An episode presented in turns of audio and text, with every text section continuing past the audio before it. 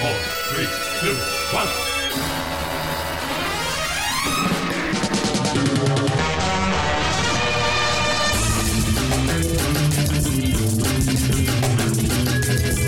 Hey, welcome back to Optimism Vaccine. I'm Steve, and hey, there's a baby. We got a baby on this show. What do you have to say, baby? Oh, now he stops talking. Uh, Jake's here. Jake with son Dalton. Hello. I am. I'm here. It's good to be back, and uh, I got my son riding shotgun through uh, through this ser- podcast here. That's right, man. Slap a baby on board sticker to this podcast. Better watch my fucking tie- language.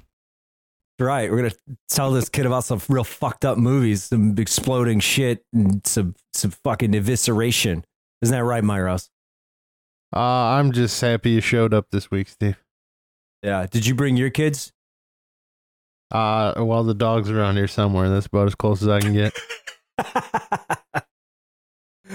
oh my god. Yeah, I sorry. I couldn't make it next or last week, man. This job sometimes has me travel to places and I just I can't make it work all the time. But you had a great Uh. guest host. It's like you ditched me for a week and you upgraded. That doesn't sound half bad.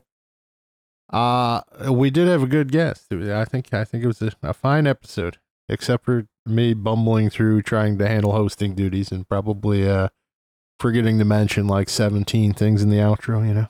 That's fine. That's fine. I mean, you know, it's uh it's what we do. We we get a lot of new listeners from a high profile guest and then we uh we fuck it up. That's how we do it. Yeah. And- that, that, we had a we had a great topic. I, I think it was a good episode. And now we don't have a guest, and uh, instead of a beloved New York grindhouse filmmaker, we're covering someone who I'm pretty sure if you mention his name, the initial reaction from 99.9% of people is going to be, "Who the fuck is that?" We're talking Yeah. Jack Sholder. I think I'm included in that. I'm like, wait, what? What establishes this guy as like uh, auteur enough that he needs like uh, a focus point here? See, this Answer is, this this is the question thing with for me, Jack Steve. Sholder. Uh, I, I will, answer that I question will. in two words: the hidden. Mm-hmm. Mm-hmm. Mm-hmm. Okay, yeah, and we'll get there. We'll get there. Uh, yeah, he is. He's a really interesting guy because he had a string of really good horror slash horror adjacent movies in the 1980s. He actually uh, Sholder got his start. Uh, he was an editor on The Burning, which is another really fun slasher movie, and uh, you, you could kind of see the DNA of that in his in his debut, Alone in the Dark, which we're going to talk about in a minute. But uh, yeah, he he had another action film in the late 1980s called Renegade, and then he did a lot of TV work, uh, some made-for-TV movies, some series uh, throughout the 90s and early 2000s. Uh, had a couple of direct-to-video movies as well, uh, including Wishmaster 2. Myros, I know you're a big Wishmaster head. Yeah, wrote and directed Wishmaster 2. I wonder why we didn't cover that in there. That's uh, that's like almost almost his most singular film. I mean, he wrote and directed Alone in the Dark as well, but Yes. uh, you know, maybe maybe we'll do we'll do a second episode for him at some point because you know he did Arachnid, uh, and then the movie that oddly enough I know him best for because for some reason when it came out in in the year two thousand, I probably saw this in the theaters like three times. Uh, Supernova, Myros, do you remember Supernova? I I do remember it. I don't think I've ever seen it. I remember its existence certainly. Yeah. Well, not a lot of people saw it. I I mean, me going to the theater three times to see it uh, was actually. I mean, that was probably two thirds of its gross. Uh, but Here I yeah, thought it that was, was, it was directed by one. Alan Smithee. Well, it was, you know, Yeah. because Sholder no, wait, it's started actually Walter Hill is the credit. Walter Hill is the credited director. Yeah, Walter Hill's the credited director. Uh, Sholders started off on it, but uh, it got wrestled away from him. And uh, apparently, Francis Ford Coppola had some Also, hand in it. also an uncredited director. Think of this Yeah. fucking horrible like D grade uh, theatrical action film, and it's got Walter Hill and Francis Ford Coppola directing. it. And Jack Sholder. Come Yeah. on. Well, Uh, and and William Malone story credit. Yeah, this this is an all star thing here. Great, great cast. You got James motherfucking Spader. You got Robert Forster. You got Lou Diamond Phillips. I mean, that's Angela not exactly Bassett? Who else do you who want would here? think they'd be casting uh, in an action film in the year 2000, but uh, No, so it goes. no, you you wouldn't think that, would you? Uh, yeah. So I haven't seen that. Uh, I was going to rewatch it for this podcast. We ended up recording a little bit early. I was like, hey, you know, I, I'll save Supernova for another time. So yeah, maybe we'll do another Sholder episode. But uh, that was my introduction to Jack Sholder. And then, of course, uh, as I you know got more and more into horror movies, eventually uh, I, I got around to seeing Nightmare on Elm Street 2, which we're also going to discuss this week. Uh, which, uh, God, a lot to say about that one. But hey, Alone in the Dark. And you might be saying to yourself, gee, Steve, I've heard of this. Isn't that a 2005 Uwe Boll movie? And to which I say, no, you dumb motherfucker. This isn't the Uwe Boll episode. This well, is I the mean, Jack it is Sholder the episode. 2005 uh, Uwe Boll movie. To be fair, It is. I mean, it is. Yeah. Yeah. But in the context of this podcast, uh, no. The reason why you probably have never seen Alone in the Dark is because uh, one, until pretty recently, it didn't have a Blu-ray release. So, uh, and I, I don't know how readily available the DVD was. And two, when you say Alone in the Dark, most people immediately think of the Uwe Boll movie from 2005. Tara Reid's Right. scientist. Isn't that funny? Ha ha ha. Or perhaps the, the video game that it's based on. You know, also true or uh, maybe maybe you are a actual child and like like Dalton here and it's a good point Dalton and what he probably remembers is the 2022 movie Alone in the Dark which is a Tubi original that just came out so uh, that's the only one he was he's been able to see so so is that Yeah, one based on the video game, no no it's like or is it a remake of this? No, but it's more it's more 1982 Alone in the Dark than it is video game or 2005 Alone in the Dark. It's uh it's like a home invasion movie. Uh, it actually reminds me a little bit of based on the plot of uh, I think it's called Hush, the one about the the deaf lady who's uh it's just like Uh, the her Mike and then someone trying to break Mike into her house. Flanagan film there. Yeah, Flanagan. And I, I think the Tubi original, and I, I read about this like last week, so I could be totally wrong on this, but I think it's about a woman who's on house arrest or something, and someone's trying to break into her house. So I'm looking at Uh, it right yeah. now. It's directed by a man named Brant. That that's not a name. just Come on. Brant, nothing else, just Brant. Well, no, his, his that's his name is first name? Doherty. You might think that Brant is a is perhaps a common name in Europe or something, but no, Son of He's from Ohio. I- oh, okay. There's no such Good- name as good, uh, Brant, Ohio. Get fucked. It's it's Brent or bust here. I was Yeah, hoping it was Brent or just a bust. mononymous filmmaker named Brandt. Like that's just the life he chose to go by. You know the films of Brandt? oh man, that's that's the next episode. The films of Brant. Uh, Well, there's only the one, yeah. so uh, we're in good shape. We uh, a yeah, light week. short episode. Oh, we just cover Alone of the Dark. two request it now, listeners. That's right. Throw your All these Patreon people, they're just. I, I could hear the Brant chants now coming through. We're gonna get big, big emails that Myros has to read, where it's just people writing Brant over and over and over again. They know what they want. Uh, but yeah, 1982, Alone in the Dark, directed and written by Jack Sholder. Why should you care about this movie? Well, it's kind of a slasher, but it's kind of not. It's uh, it's really shaggy. It's formless. It's weird. There's not a lot like it. Uh, but at the same time, it, it almost feels like a nice warm blanket because it's got Jack Palance and Martin Landau playing psychopaths, which is great, and they're not phoning it in either. They're 10 out of 10 the whole time. And then uh, Donald Pleasence, fresh off of Halloween and Halloween 2, is like, you know, I think I'm going to branch out and play a, uh, a, a psychologist in a horror movie. So uh, why not? Well, he's having a lot more fun with this one. Yeah, yeah. Oh, this is way better. I mean, God bless Dr. Loomis, but you know, he's he's got a little empathy for Michael, but mostly he's he's kind of a flat character. Uh Donald Pleasence in this is great. It's just like, what if Dr. Loomis just smoked a fucking blunt with some hippy dippy asshole? It's great. Uh ultimate not- ultimate lib psychologist.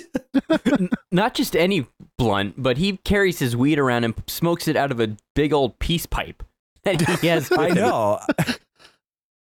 it's amazing when he first busts out the pipe in the movie too. Jake's not kidding. It's like it's fucking massive. I thought he was gonna smoke opium just throughout the movie. I'm like, is that an opium pipe from 1862? What the hell is going on? But uh, no, he's just you know a little ganj here and there. It's great, uh, but yeah, it's it's you would think it's a simple setup. It's but it's far more complicated than it almost needs to be, which is why the first hours is it's real formless and shaggy, but then it, it kind of zeroes in. But basically, uh, what happens when the power goes out at the mental institution? Uh oh, the dangerous guys escape, and they're trying to kill uh, uh, the the dude who played Mad Dog Murdock on the A Team. so Yeah. Yeah. that's Oh, pretty much what is it boils down to. So the first half, Oh, yeah. oh yeah, oh yeah, you barely recognize him. So I was like, who the fuck is he? Why do I know who he is? And that's because Murdock is like a hayseed weirdo, and uh, you know his character in this is like an uptight doctor. Uh, but anyways, the the first hour of this movie really is just this, you know, Mad Doctor Murdock, Doctor Mad Dog Murdock showing up and hanging out with Donald Pleasence, meeting the patients, and uh, Pleasence kind of explains that, you know, at this particular facility, he likes to treat his patients with a lot of empathy. There's no bars on the windows, and there's there's a handful of very dangerous people up on the third floor. But he has it rigged up to this like electrical system, so there's no bars. But if they get like too close to the windows, for instance, if um, yeah, let's say Jack Palance is trying to break out, then a metal grate will just kind of drop down. But oh no, what happens when there's a blackout and the backup generator fails? Well, wouldn't you know, Jack Palance and Martin Landauer on the lam. Uh, With a giant It- fat guy and and a proto Jason Voorhees. yes, exactly. Well, I don't even I don't even know if it's proto Jason Voorhees. When when did uh, when did Friday the Thirteenth come out? Well, the question is when did the hockey mask come into play? And the answer is Oh, after part this two, sure. 1981. No, uh, part So- three, sir. Part three. Oh, Part So two is, three, is, part uh, three. uh, is the uh, burlap sack. It's Jason. and not his mom. Okay, Well, par- gotcha. so it's So- a big coincidence because part three and this film were both released in '82. So Yeah. I don't know if they somebody had a spy on somebody else's film set or something, but uh, uh, it's uh, I like the hockey mask here. It's pretty cool. I do too. I mean, the hockey mask is, I mean, it's one of the most naturally terrifying masks in my opinion. So Oh it's yeah, a good choice, and it, it's it's got a legit reason too because. Uh, what happens when there's a blackout? Why uh, there's rioting and looting, and yes, this is you know, they- this is what I had noticed every time the power goes out. Just chaos Yeah. everywhere. I, I hate it. Gosh, this summer, the, the three different times people were just like they're heading over to the Ace Hardware, just smashing all the windows. Unbelievable. Yeah, this is actually the part where the movie almost lost me because I, I thought initially, like going into it, I thought it was gonna be more contained. I was like, oh, you know, something will happen and these guys are, are clearly gonna get loose and kill some people. But then it's like, oh, the power went out and they're trying to stop a nuclear power plant by protesting, and now there's riots. It's like, what the fuck is going on? Uh, yeah, so things things get a little hairy, but then it's great because right at that point, after the first hour or so, where you think it's going to completely unravel, and you're like, God damn, there's there's like amazing performances in this, and it's all going to be wasted. Thank God Jack Sholder's able to reel it back in. And then the second half of the movie is this really, really like tight uh, proto slasher, not really slasher home invasion thing. And it's fantastic. It's, it's really, really great. Uh, it's Yeah, like, uh, I mean, what, if if, what if The complaints, it would- Strangers was good? yeah, yeah, pretty much. It's it's it very much goes into yeah home invasion territory. It's even echoes of stuff like Straw Dogs and uh, yeah, just a lot of hammy acting that that kills. I gotta say, and the Mm-hmm. we we should have mentioned the intro because that might be the best scene in the whole fucking thing. Oh, the intro rocks. Yeah, oh, yeah. the opening scene. Yeah, this really set me up for. I thought I was going to see the proto hidden with this intro. Uh, the film does not quite live up to that level, but yeah, this opening is incredible. Do you want to describe it, Adam? Uh yeah, it's basically uh Landau, who we have not been introduced to as a lunatic yet, is just like eating it. This diner, Mom's Diner, and it, it's just this very sort of empty. Again, uh, you can kind of see where Sholder would go into Elm Street from here because uh, that's kind of what this feels like a very surrealist, empty diner, and he gets served up this fucking like rotten fish, and all of a sudden Pleasence comes out of the back with this ridiculous comical knife, and is yeah, given a very flowery speech, uh, us uh, biblical wrath stuff, and uh, threatens to murder Martin Landau essentially, and then it's it's revealed as a dream sequence from this insane preacher. But uh, man, it's a hell of a cold open. I'll say that. Yeah, it's fantastic. Um, and it, it's great too because like, oh, something like that can really set the tone for a movie. It's like, no, it doesn't set the tone at all. It's just fucking cool. Yeah. Like, and it, it's also great because I don't know. I think Sholders he's really underrated as a director. Obviously, I mean, we're doing this episode. We're talking about his work, and uh, I think a lot of his his his bigger theatrical releases kind of got dragged a little bit or just buried in the sands of time. But my God, like the guy, he has a real command over his films that's impressive because he's not flashy at all, but just the most beautifully competent filmmaker you could possibly find. Everything is just is just tight and controlled. And even when in, within Alone in the Dark, a shaggy ass movie, at any point where it could totally go off the rails, he's so good at taking you up to the edge of that cliff and just kind of inching you back a little bit. Um, but yeah, it's uh, it's it's fantastic. I don't know why this isn't a more popular horror movie, why it isn't you know revered in in the horror canon, and I think part of it is uh, Sholder's more notorious follow up to Alone in the Dark kind of buried him with horror fans for a while because horror fans are all fucking morons. Uh, but yeah, it, it's wild to me. I don't know why this isn't a, a big hit on the horror circuit. Why the fuck aren't people talking about Alone in the Dark? Uh, not enough Jack Palance. That's why.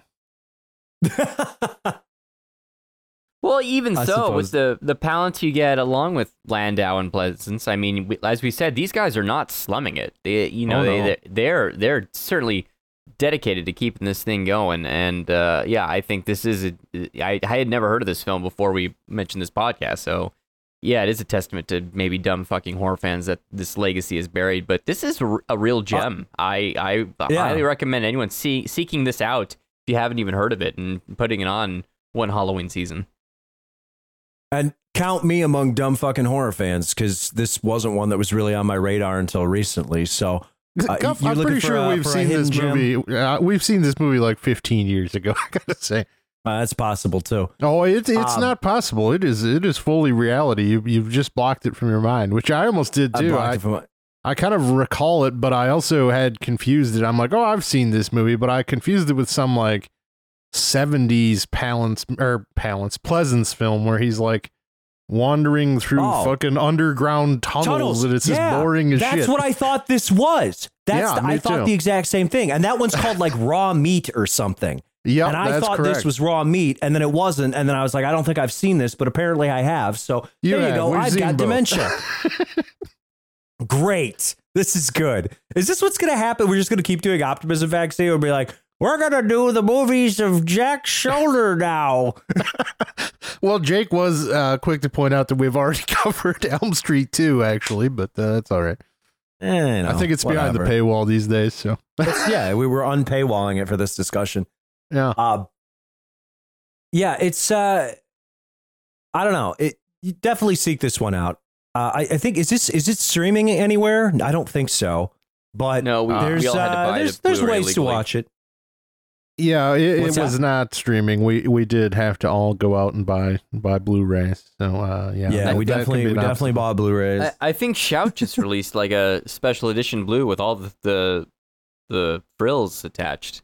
How It's terrible is the artwork? Terrible. That's a great question. Now that you mention it, I'm gonna have to look this up. But yeah, I Fucking think you know, idiots. I think uh, maybe it's it doesn't have as great of a legacy. Like like you said, it is kind of a shaggy dog movie. It's it's really in no hurry to get to the the home invasion sequence, which is really just the last thirty minutes. Um, but there's some good stuff in that sequence, and like one thing that caught my eye is um, when the the good doctor is yelling out the window to the psychopaths and saying, "Hey, your your old doctor is still alive. He's just in a new city."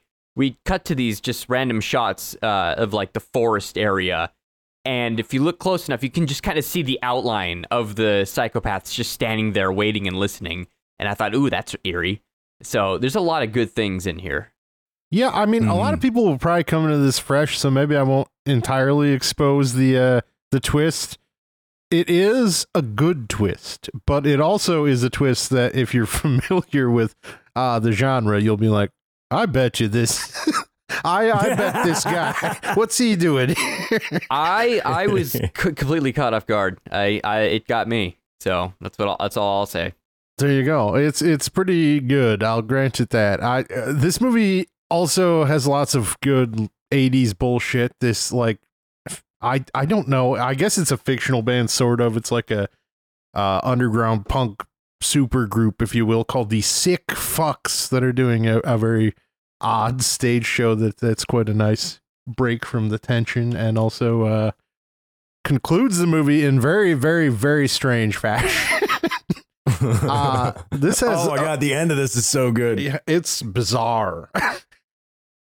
I don't even I, know I like what to thinking make of that it, frankly. sholder sholder was probably it was like man i don't know how to really start this or how to end it but i've got all the in between parts so he's like i'll just put in like two basic non sequiturs one is a surreal dream sequence the other is just fucking some psychotic screen there's like just screen chewing nonsense it's fucking awesome though Yeah, it, And- I and don't know what to make fits- of the it end, fits but the it tone completely. yeah. Yeah. it's just so nihilistic. Like Jack Palance just like at this fucking punk show holding a gun on someone, and ah man, there's something going on there. Like I, I don't know. It it, it feels like Yeah. it, maybe there's this a false sense of gravitas, but but suddenly it feels Mhm. like uh, an interesting piece of commentary with that ending. I got to say.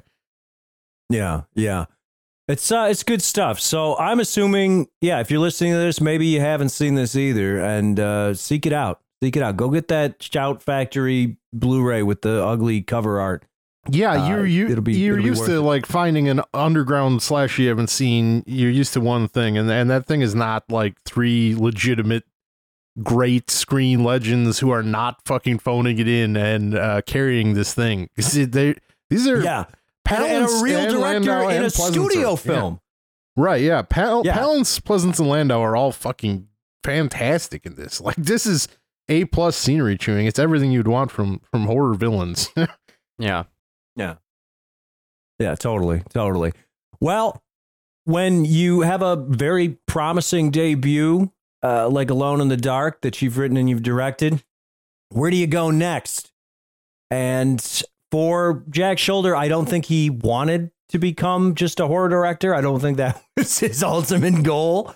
Um, and he was offered a script for the Nightmare on Elm Street, and they said, "Hey, you want to you want to direct this?" And he almost passed on it because uh, he thought it was a little goofy, and uh, he ended up taking it anyways because he thought it could help launch his career. Which is also kind of a weird thing to think about too. Can you imagine? Like you're like, I really want to establish myself as a director. I'm going to take a Nightmare on Elm Street sequel. Like that just, it's especially this bizarre to me. script if they handed this script to him which apparently he was Yeah. incapable of uh interpreting i'm i, I we're, we're gonna have to get into this because i i i don't believe anything that's said about this movie like i don't believe it everyone's claims uh are horseshit. yeah I, I that's that's my theory Yeah. So I'm assuming most of our listeners know, but if you don't know, so y- you've seen a Nightmare on Elm Street too, and you're like, a lot of gay stuff going on in here. And not gay like your older brother used to call you when you were in middle school, but gay is in like there's a, there's a lot of like homoeroticism, and I don't want to call it necessarily subtext because it's quite overt at certain yeah points. freddie is like repressed homosexuality emerging in adolescence it's like Yeah, 100% yeah. right there on the fucking screen Yeah. which is which is fine because like you, you lay it out as as that and you're like okay And then it's also one of those things where, man, I don't really want to think about this too much because then all of a sudden it's just like, oh, your homosexuality is a monster that emerges in your adolescence and Yeah, hurts yeah. everyone around you. It's like, well, that doesn't sound so good now that we're talking about it. Um, it's, it's it's a little rough there. Now, I I think that like I don't know. He he's talked about this i- in particular. Jack Sholder has, and also the the writer, and then of course the lead actor. Now it was hard for the lead actor because he was pretty new to acting. He's talented, and his previous movie was like an art house film where he played a gay kid. So there's problem number one. Uh, also, he happens to be closeted. Like he was, I mean, he's not closeted anymore, but he's gay, and he was Sure. closeted at the time. And so he was trying to not get typecast and also get, you know, thrown under the bus by Hollywood, who, I mean, God, took him forever to figure out. It's like, oh, yeah, gay people can be in movies. Isn't that great?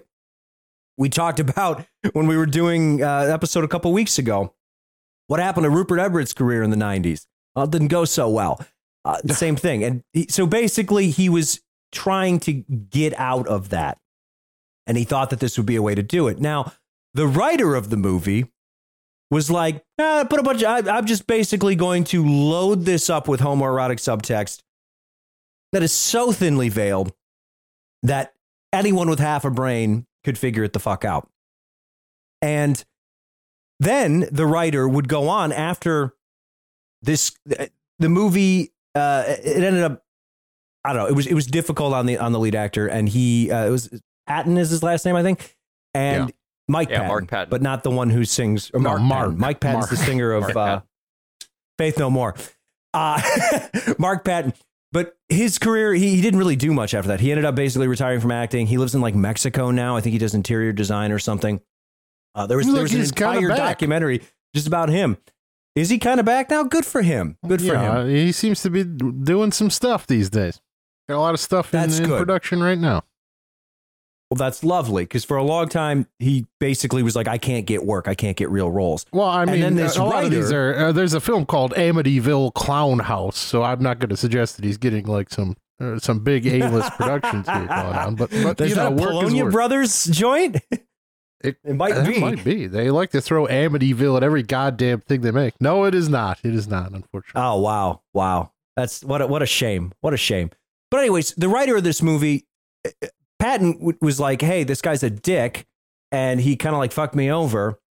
And the writer was like, "I don't know what you're talking about. I didn't write a gay movie." And he did that for decades until he finally was like, "I'm kidding. I was, was I did it on purpose." Uh, but basically, he just gaslit the shit out of Mark Patton, and uh, kind of said that the movie turned out seeming gay because Mark Patton was gay and he gayed up the movie too much, which is fucking horrifying. Uh, and then our boy Jack Sholders over here, and he's like, "Well, I, uh, I, I don't know. Didn't seem like uh, a gay movie to me." Oh, Um, bullshit, man. That's all I have to say. Like this, it's not just on the page. You know, it's not. It's not like boy, this script has some homoerotic stuff going on. It's like no, the way it is shot. There's like the guy's Well- bedroom has a sign on the door that says "No women" or something. It's like no, no girls. I think it says "No out of town girls" or something like that. But it's it, out of town is very small, so it just says "No girls" in huge print while he's doing this God. fucking like ridiculous dance where he's jerking a phallus and uh, in like his skivvies to, to like a, a female bubblegum pop song. It's like, yeah, sure, sure. None of this. I'm sure you you had no idea what you were doing, Sholder. Well, I mean, not just mm-hmm, that, mm-hmm. but the big set piece where we started a gay SMM club, oh, for and Christ's sake. the main guy follows his coach at school back to the showers, and the coach is held up by jump ropes, and like his clothes are ripped off, and he's like towel whipped to death in the shower room. And it's it, did he do it as Freddy? Did Freddy make make him do it? There's this whole there's that whole sequence. Uh, and but Mhm. yeah, how do you how do you film that? How do you stage those shots uh, and like not question. Hmm, there's you know something something else going on here. Can't quite put my finger on it. Okay, yeah, well, everyone is I just like actually- sheathed I in sweat Jack. too. Oh God. Go ahead, Steve. Sorry. Everyone is, is pretty moist in this movie. I, I'm I'm actually on Jack Sholder's side for this one because when he said that he, he didn't really know, he clarified that and he said, and I quote, that the movie was about repressed sexual angst that every teenager experiences, and that quote, that angst can express itself in the question, Am I gay? So he's just seeing it as like a, a, a broader you know expression about sexual angst but also i think that's a much more nuanced approach to it. Uh, because you know i mean it's it's not like mark is maybe just gay. I, I think he's struggling with some stuff mark could easily be a pansexual icon myros Do you ever think about that Well, all I'll say, Steve, is uh, I'd like you to go back through the film and count how many uh, uh, acts of Freddy's violence are uh, toward women in this film. Because the answer is zero. it's just he's Yeah, just fucking going at hunks the whole time. It's just uh, hunkapalooza. he does he does shred a, a lot of hunks are shred um, Yeah. I, yeah so i mean it's it's weird though because the movie was kind of savage for this when it came out and it was a big joke for years. This is like a classic like oh cracked.com 2007 list where we're like what's the gayest gay that ever gayed in a horror movie? And it's it's always this you know? And it's actually what makes it one of the better elm street sequels honestly. Like it's it's a top tier elm street sequel. Yeah. and the things that hold this movie back are things that aren't related to any of the gay subtext stuff at all. Uh, most notably, they made a, a very odd decision to bring Freddy Krueger into the real world. So, typical Elm Street rules are, for the most part, like he's just he's just in dreams, and that's what makes him scary. Uh, but they break Sure. the rule too, and um, I think in is it Freddy versus Jason they break the rule, something like that. I, fuck I don't know. Uh, The, the point is though that this is this is two. There's not rules at this point, right? It's just the one Well- movie. you can kind of take it where you But, want but to. I mean, I guess I guess that's true. But I mean, the the groundwork that Re- that Wes Craven laid out was, you know, this is this is how he gets you, and you can play with that in the sequel. But again, and Wes Craven has commented on this. I agree with him. What makes Freddy Krueger scary is he he gets you when you're asleep, when you're the most vulnerable. If you take him out of that, he's less scary. Case in point, Robert Englund, who is amazing, just one of the best to ever fucking do it, and is so good at Freddy Krueger. Once you place him at a pool party and he's running around the pool, you have created a logistical nightmare because Robert Englund, I, how how big is he? Because he looks to be about five foot eight and 130 pounds. He's not a large man. Okay. no. And all these hunks that he's shredding, these are big hunks, real big hunks. Okay. Yeah. And uh, Sholder ran into the same. He, I mean, he ran into the problem. I think they did an admirable job here of making Freddy Krueger still seem as scary as you can given the situation. But Sholder said that he actually couldn't shoot this scene. He had to have uh, one of his ADs do it because every time he would shoot Robert Englund like running around chasing people at the pool party, he couldn't stop laughing. So here we are. Uh, but yeah, I, I don't know. I, I'm glad that people are starting to reclaim this one and and kind of look at it in a different critical light because it's fucking good, man. It's it's a good movie. It's got problems. Uh, Yeah, I think when we did our, our Elm Street like episode that is paywall now was uh I have it number two. I think it's I think it's the most interesting Elm Street sequel, frankly. I mean, is it the most like you know, rewatchable Halloweeny thing? No, but it's it's got ideas, which is more than I can say for I I, I mean I Yeah. I like most of the Elm Street sequels, but they have ideas in like the special effects guys have some crazy ideas and they're gonna plot out all these sequences. They don't have like Yeah. anything to say by any stretch of the imagination, and, Mhm. and this one does. yeah, yeah. Yeah, people love Yeah, uh, I- I- Dream I think- Warriors. Wait, I They do, too. I was saying but most people put three at, at, at as their you know top Elm Street sequel, and I think Dream Warriors is good. But if you want a movie that is you know also fun to watch, but has a little more oomph behind it and something to chew on, I, I think two is better in that sense. Uh, three is is a better traditional sequel. Like three feels like okay, we're hitting the reset button. it's Right, funny though sure. because people always talk about Elm Street Two as like a failure, but it didn't do that bad. I think it, it had like Well, it's a the three reason million why that- dollar budget yeah. and it made 30 million. Like, and, Yeah. and then God, how many sequels came after that? It, it did no worse than Elm Street 3, which is like revered among uh, annoying horror fans. So there you go. Yeah, it's uh, it's it basically saved New Line, and then it's the reason why we have more Nightmare sequels is because it did so well. Uh, I think people just loved the first one and they flocked to it, and even if they were let down back then, I'm really glad this has sort of been reclaimed. And uh, yeah, I think I would have it as in my top three of the Nightmare films, uh, included with the first one, of course. But uh, Yeah. yeah, no, the, the Mhm. fact that this has something on its mind, and there's you know, there's certainly a lot more uh, thematic angles it's going towards as opposed to l- like every sequel after is basically just all right here's a group of teens we're going to meet each one they're all going to have a quirk and they're going to have a death dream by that quirk and then there'll be a final girl or something to show a mirror at freddy and kill him and then he'll be quote unquote kit dead until the next film but um, yeah the Mhm. fact that this is taking swings uh, e- whether or not they were known by the crew at the time uh, it makes it uh, the, one of the more memorable films It Oh, is- everyone not named Jack Sholder knew. That's for sure. Probably yeah. Mark Patton.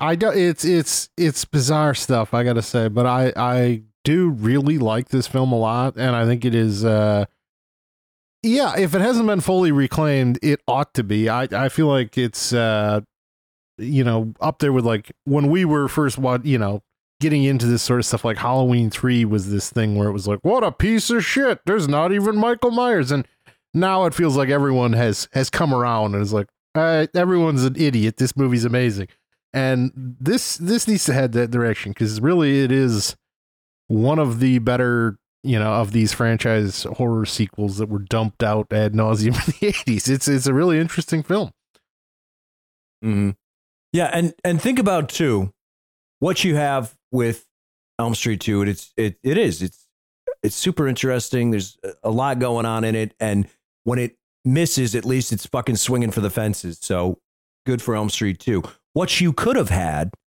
is the original idea, uh, which was vetoed by one of the the execs at New Line, who happened to be a pregnant woman, but the original idea was the movie that eventually became Elm Street 5. It was supposed to be like a whole possessed baby fetus thing. oh yeah and that worked So- out real well that's easily the worst Worked out real Street great. Yeah. What's the shittiest? Exactly. What is the shittiest Elm Street sequel? It's Nightmare on Elm Street 5. Full fucking stop. Don't come at me with Freddy's Dead either. That's a great no movie. it's Eat shit. five five is fucking a, a slog it's just a terrible Yeah, goddamn five's a slog. Yes. And and where's Freddy's Dead is like, do you like Looney Tunes? Good. Here's a great Looney Tunes movie where people get eviscerated. It's fun. Uh, yeah. Anyway, so what you could have had would have been just uh, the absolute generic sh- uh, slog masquerading as something like dark and mysterious. Uh, I, I think two is one of the last times too where they they really kind of get the tone of of Freddy Krueger from the first movie. Still, uh, obviously he's cracking a few jokes here and there, but for the most part, he's still like scary and ominous. By by the time you get into three, four, five, especially six, uh, he's full on Joker. There's no So- uh, welcome to primetime bitch in this one. No, No, yeah, he's not unfortunately asking no for his bourbon and whatnot. yeah. Uh, you got to wait one to get into like joke Freddy, but uh, people love that, and I I do too. Three is a fucking blast, but this this is less fun. But man, it's it's just there's something here, that's for sure. I I I'd encourage anyone who has dismissed this film to to go give it another look because it's it's really an Mhm. interesting little thing. Yeah, we're gonna get It the is. world to Uh, agree kick-ass that special effects. Freddy 2, Halloween 3, and Friday the 13th 5 are all great movies. oh, I don't of know these about that last one exactly, but I have to rewatch it. I suppose I, it's been a long while. I don't hit the Fridays that often. Better than you remembered. That's all I'll say. yeah, I'm Yeah. I'm probably where most people are with Elm Street, where they'll just be like, "Oh, let's watch uh, Dream Warriors because it's fun." I'm I'm that way with Friday the Thirteenth, where I'm like, "Let's just watch four and call it a day," because that's what I want from a Friday the Thirteenth movie. Yeah. Also, I think Jack Sholder is he's the essence of optimism vaccine because uh, what what's an optimism vaccine movie? What's in the optimism vaccine canon?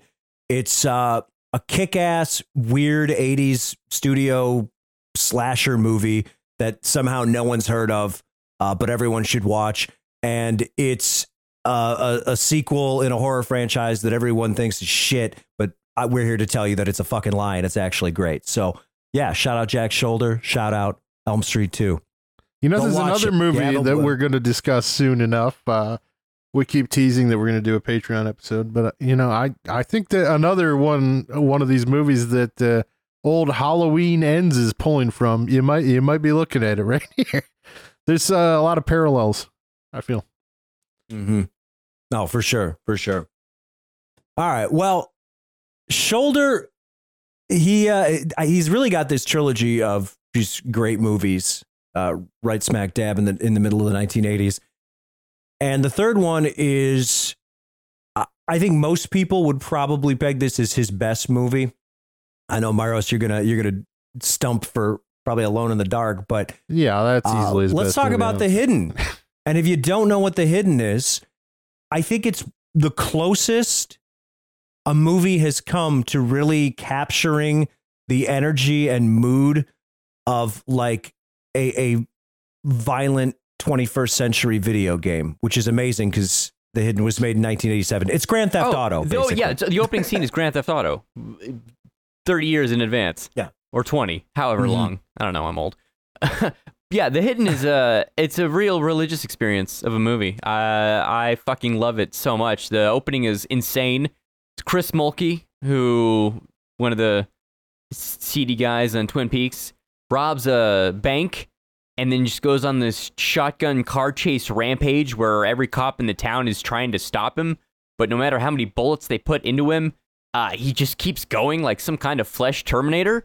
And we find out, oh, there's a gross, like, an alien slug monster that is possessing his human body, and it can go from body to body through the mouth. And uh, Kyle MacLachlan is on the case to stop it. And it's fucking fantastic. It really is. It's uh it's special, man. And there's another one too where uh I- know Warner Archive put out a Blu-ray and They maybe sure it- it's got a few more people talking about it, but another movie people are sleeping on way too much. Uh The Hidden, it's fucking fantastic. It's just some balls out action, uh, ridiculous ultra violence. This is I mean, God, especially Oh, for if- 1987. I was just like, oh, I bet this got banned in the UK like immediately. Yeah, if you love 80s bloody squibs, this is the movie for you. Th- look no further. You've you have come to the final destination. This is like all you would want in an action movie if you just want to see blood popping out of people's clothes. It is f- it is Mhm. phenomenal how how many squibs there are in this movie. Like you can't count them Yeah. all. It's crazy. It's a real good like like just a Saturday night, you know, you want to have a few beers and just throw something on that you can kind of turn off your brain and and just enjoy and just let it wash over you. This is it. It's it's so great. And solid performances, amazing action. Once again, sholder, god tier director. Uh all three of these movies I I don't think they would work without Jack Sholder. He's the special sauce, okay? Uh, Elm Street 2, God bless him. Uh, I- maybe, maybe it worked to the movie's benefit that he uh, he was so oblivious or saw it as more of a broader sexual repression narrative.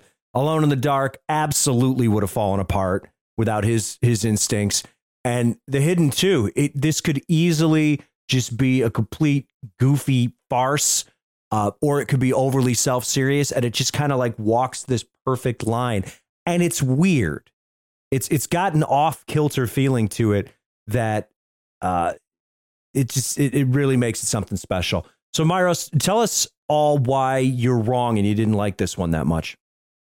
I I don't I don't really love it when a movie makes me go like, oh, it's the Dead Zone. Oh, it's Body Snatchers. Oh, it's They Live. Like it, it just felt uh, Repo Man. It just felt like there's like 30 movies just kind of popped into this one thing and smushed together, and I was just kind of like. Well, I'd rather watch most of those other movies, frankly. Like it's just it's it's Mm. fine. It's a it's a fun enough movie, but I, it was kind of flat for me. I got to say. I uh, oh Starman God. is Starman is another big one.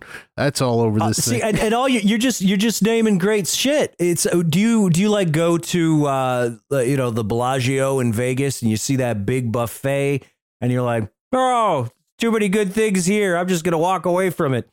well, no, I'd rather have a steak dinner than a, a fucking a piece of steak from the buffet and it would, alongside uh, fried chicken and six other entrees. I, I guess I'd rather have the the really good entree. All right, so my metaphor didn't hold up. The point is, I I, I think it's great. Um, Sometimes you want a good In and Out burger. Uh, Mhm. Yeah, I mean, it's again, I don't want to sound too harsh on this movie. I'm just going to kind of pipe down a little on it because I think it is a, a fun enough thing. I just don't. It didn't. Uh, it didn't really hit for me. I just was like, okay, yeah, this. I, it feels like I've seen this so many times before. Maybe if I'd seen it in my younger days, I'd be. I'd have some sort of uh, nostalgia for it instead of it feeling kind of like warmed over leftovers to me a little bit, but uh, not bad leftovers. Pretty good meal. Uh, I, I think it's I'm glad we're sticking with the food thing. metaphor. Yeah, and plus there are no flamethrowers in Starman. I'm sorry to say, I watched that movie last year. Yeah. Uh, but but um, no, I I uh you know I understand the hey it's fine. You know I my reaction is like just a kid in a candy shop just because I'm reacting to a lot of violence. Uh, I think Jack Sholder himself has said this is his favorite film of his own. But uh, we should mention with these three movies and something I like about Jack Sholder, he is the king of the 90 minute runtime. Uh, this he does not mess Mhm. around. Like he gets in, gets out. He doesn't. You know, there's no 115 minute l- runtime looming around these parts. You know, he he's got the right length to carry these stories home, and I think that's something else we should applaud. that's very Yeah. true. I think he's one of his strengths is casting too. Like all these movies have a pretty bang up cast. I think, and Yeah, like we didn't mention Clu Gulager in uh, Nightmare on Elm Street too. He's in this as well, but a much lesser part, I would say. But he fucking Oh, rules in Clu Elm Gulager too. kicks ass. He's so good, and he really sells like some of the stupid shit, like it, the real Like the- goofy like the cornball stuff. It's not coming from yeah, it's not coming from Freddy. It's this weird situational shit. And I guess the bird scene. That's one of the reasons. Like when people ask Wes Craven why he didn't direct this movie, he's like, I read it. I saw the fucking bird scene. It passed. Like- Which I could see that because on paper it's just like, and then Freddy possesses two birds and they explode, or one is like dead and the other one explodes after attacking the family. And Clu Great. Gulager is just like jumping to conclusions the whole movie. He's like, oh, that must be that my seed. Must be that my son put a firecracker in the bird seed. It's like, what, what would make you think he would do such a ma- maniacal thing? Uh, I don't know. And then, yeah, when he has a nightmare, he's like, guess he's on heroin. Fucking No, he's Clu great. Like he, because it's such a straight performance and it's it's written to be a straight character, but because Gulager delivers it with such conviction, it's fucking hilarious.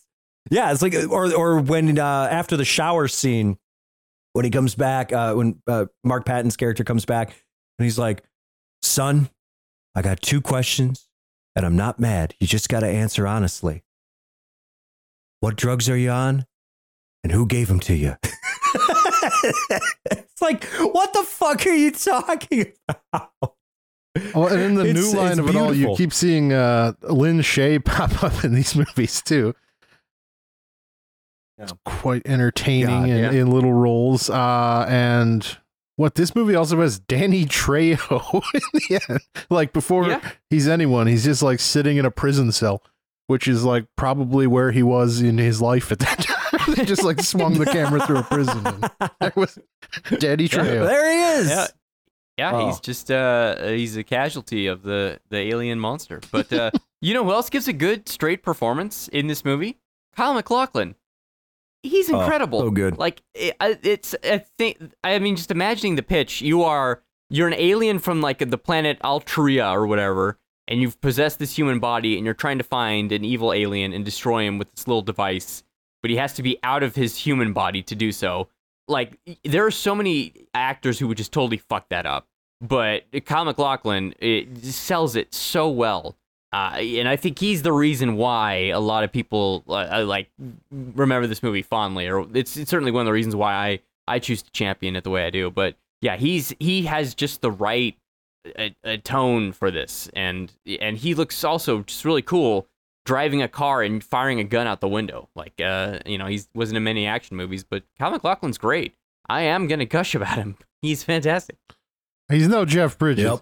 Uh, but that's all right. I I was Yeah. more. I, I guess I will give it to this Michael Nouri fellow because I have no idea who the fuck he is, and I'm like, oh, this is gonna be like a real limp, like second banana, like in the buddy cop movie. And no, he holds his own. He he's actually pretty dang good.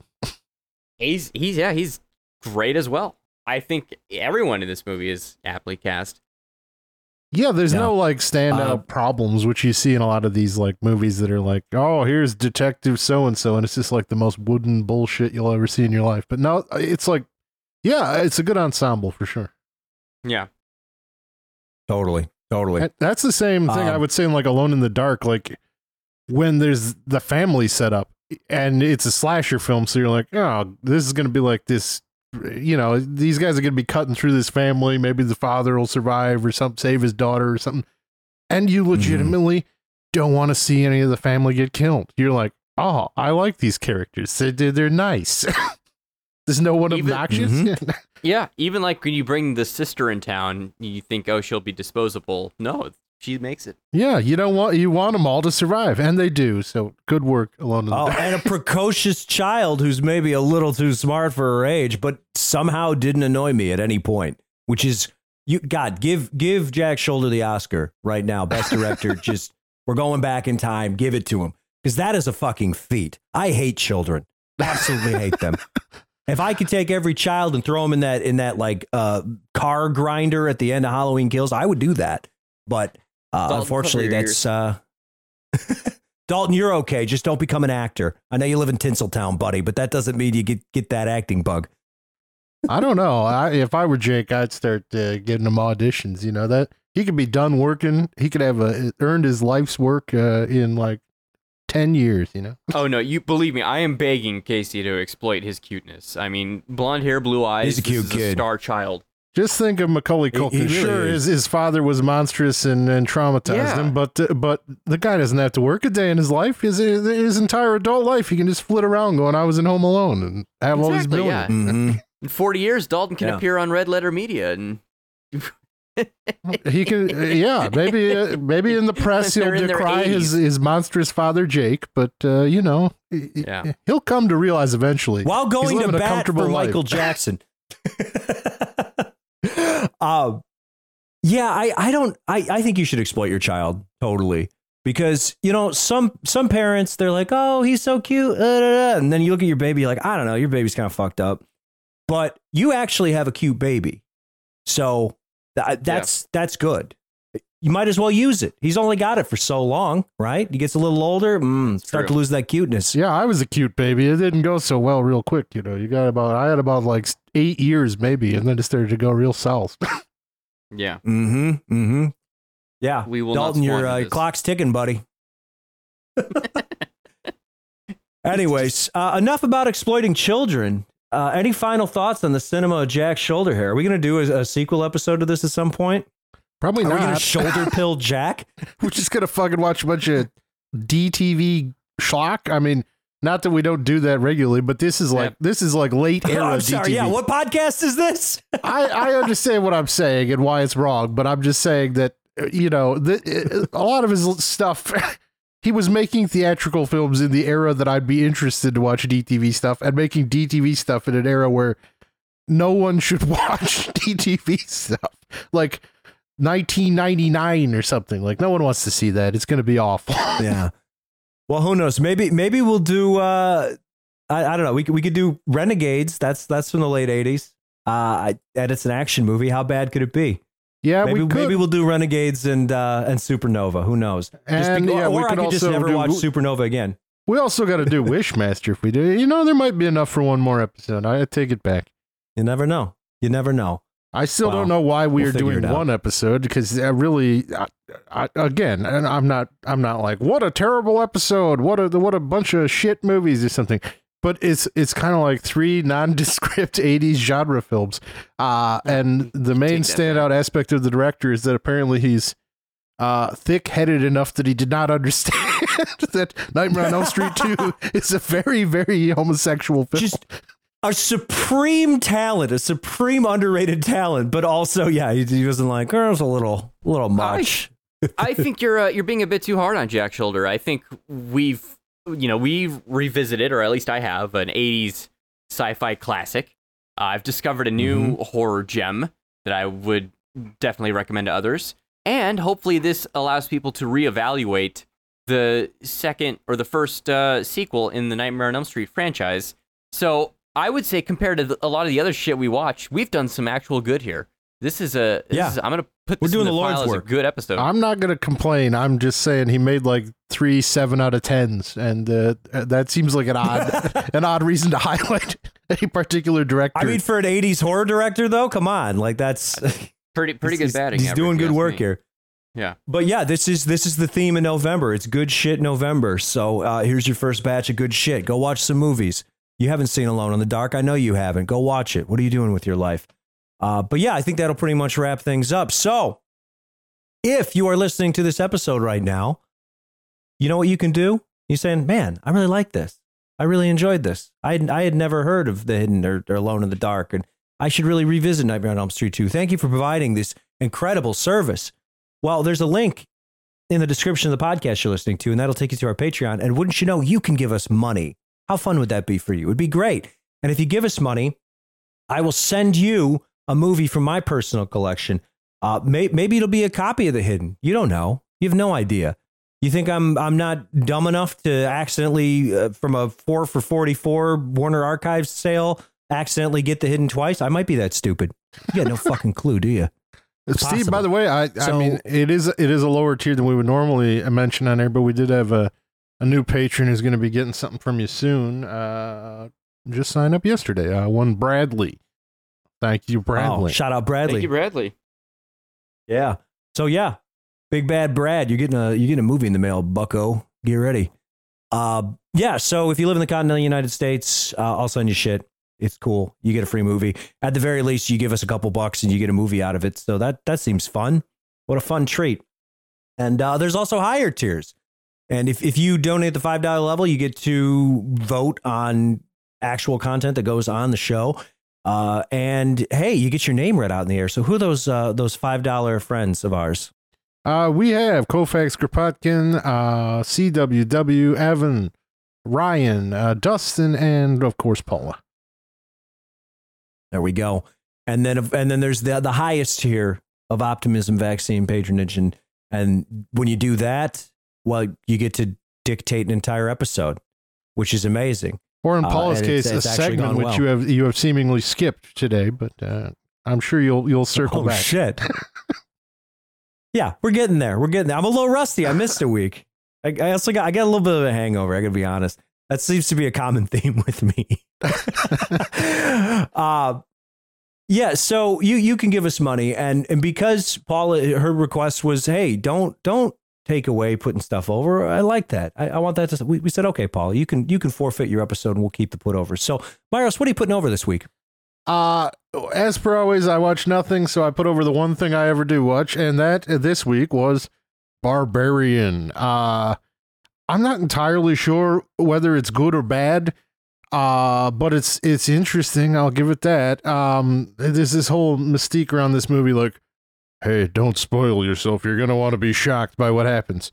Me, I'd almost say the opposite. Maybe look at it a little bit and don't go in like have some expectations. It's not really a horror movie much at all. It's just kind of a an interesting exploration of like gender dynamics and power dynamics in modern society and uh it's pretty fun, but it's uh, also kind of a mess, and uh, I'm not sure about it yet. But uh, again, at, at the very least, it's trying something, and that that these days is, is kind of rare. So we'll we'll give it the wreck, Mhm. Barbarian.